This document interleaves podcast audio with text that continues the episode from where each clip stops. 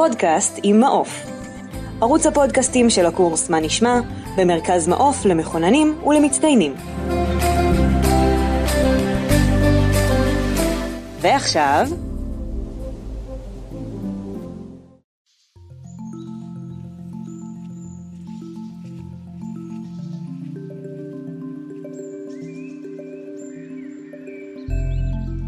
דמיינו לעצמכם שאתם בשדה.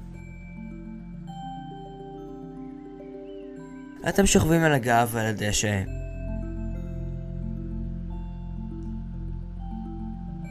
הציפורים מצייצות והשמש נמצאת בשמיים והעננים נראים כמו ציור.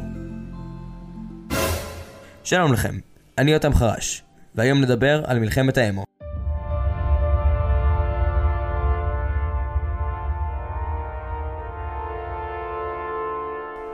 אז בואו נתחיל מההתחלה של המלחמה.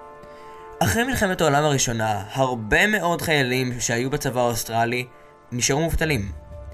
העבודה שלהם במלחמה נגמרה, והם היו צריכים למצוא לעשות משהו. הבעיה הייתה שבדיוק באותו הזמן התחיל גם המשבר הכלכלי הגדול. כידוע, זה גרם להפלה בכל כלכלות העולם, ואוסטרליה לא הייתה אחרת. מה שקרה לאוסטרלים היה שבמקום ללכת כמו שאר העולם, הם החליטו לחזור 200 שנה אחורה ולהפוך כולם לחקלאים. הבעיה הייתה שאותם החיילים שיצאו מהצבא לא בדיוק היו החקלאים הכי טובים. הם כן הצליחו לגדל את האוכל שלהם ובאמת יצא משם משהו, אבל לשמור עליו היה הרבה יותר ממה שהם יכלו לעשות.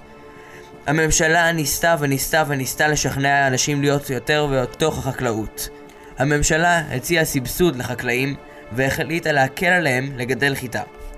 את אותו הסבסוד היא נכשלה בלתת להם, ולכן החקלאים התחילו להיות יותר ממומרים.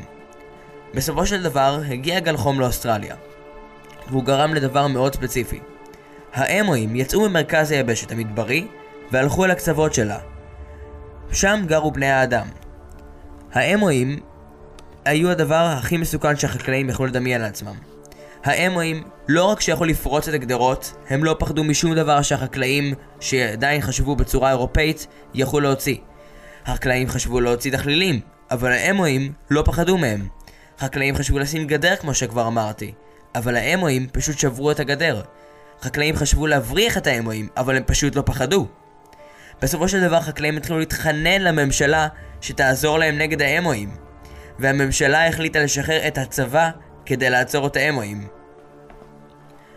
ההחלטה של הממשלה הייתה כזו היא תיתן לחיילים לשעבר בצבא נשק עם עשרת אלפים כדורים כדי להרוג את האמואים והחקלאים ייתנו להם אוכל ומחסה.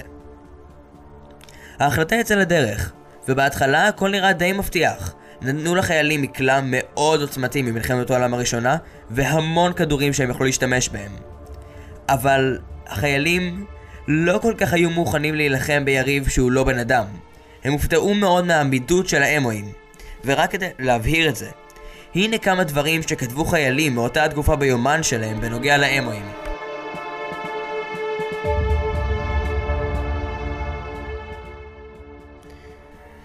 לו הייתה לנו דיוויזיה בעלת יכולת ספיגת הכדורים של עופות אלה, היא יכלה לנצח כל צבא בעולם.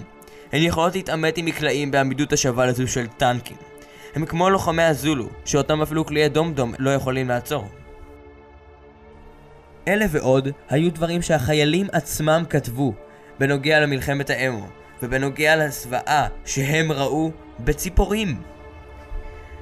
לאחר מכן החיילים ניסו שוב ושוב. החיילים, כמובן, ניסו להרוג את האמואים בדרך הרגילה, עם מקלעים, ולירות בהם. הבעיה הייתה שאמו באמת הרבה יותר עמיד בבן אדם בספיגת הכדורים שלו. אמו יכול לספוג עשרה כדורים, ואז הוא רק מתקרב ללמות.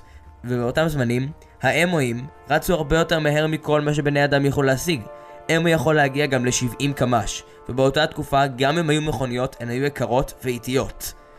לכן, החיילים כמעט ולא הצליחו לעשות כלום לאמואים, והאמואים המשיכו לאכול לאותם החקלאים המסכנים את כל האוכל שלהם. בסופו של דבר, החקלאים המשיכו ללחוץ לממשלה, והממשלה נכנעה. הממשלה נכנעה לציפורים, והפסיקה את כל הפעילות הצבאית שלה.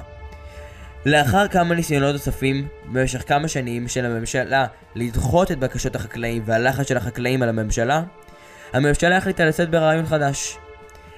היא תלך הפעם לא על הדרך של המלחמה, אלא כמו מערב הפרוע. הפעם במקום לשים תמונות מבוקשים ו bounty על פושעים, היא תשים את זה על עופות האמו. ובאמת היה מענק של 2,500 לירות סטרלינג על להביא גופה של אמו אחד. השיטה הזו הוכחה כשיטה מאוד יעילה, ומאז שהשיטה הזו יצאה, ניתנו יותר מ-20 אלף מהתגמולים שהוצאו על גופה של אמו. זה מה שגרם להרבה מאוד פעילי איכות סביבה ובר קיימא, בייחוד בבריטניה אבל גם בשאר העולם, להתחיל לכנות את התקרית מלחמת האמו, כמו שהאוסטרלים קראו לה, ולהתחיל ולומר שמה שהאוסטרלים עשו היה רצח עם של האמואים. בסופו של דבר, גל החום עבר והאמואים חזרו למרכז היבשת. זה היה הכל היום. בפעם הבאה נדבר על המלחמה השנייה הכי גדולה בהיסטוריה של האנושות. ועד אז, שיהיה לכם יום מצוין.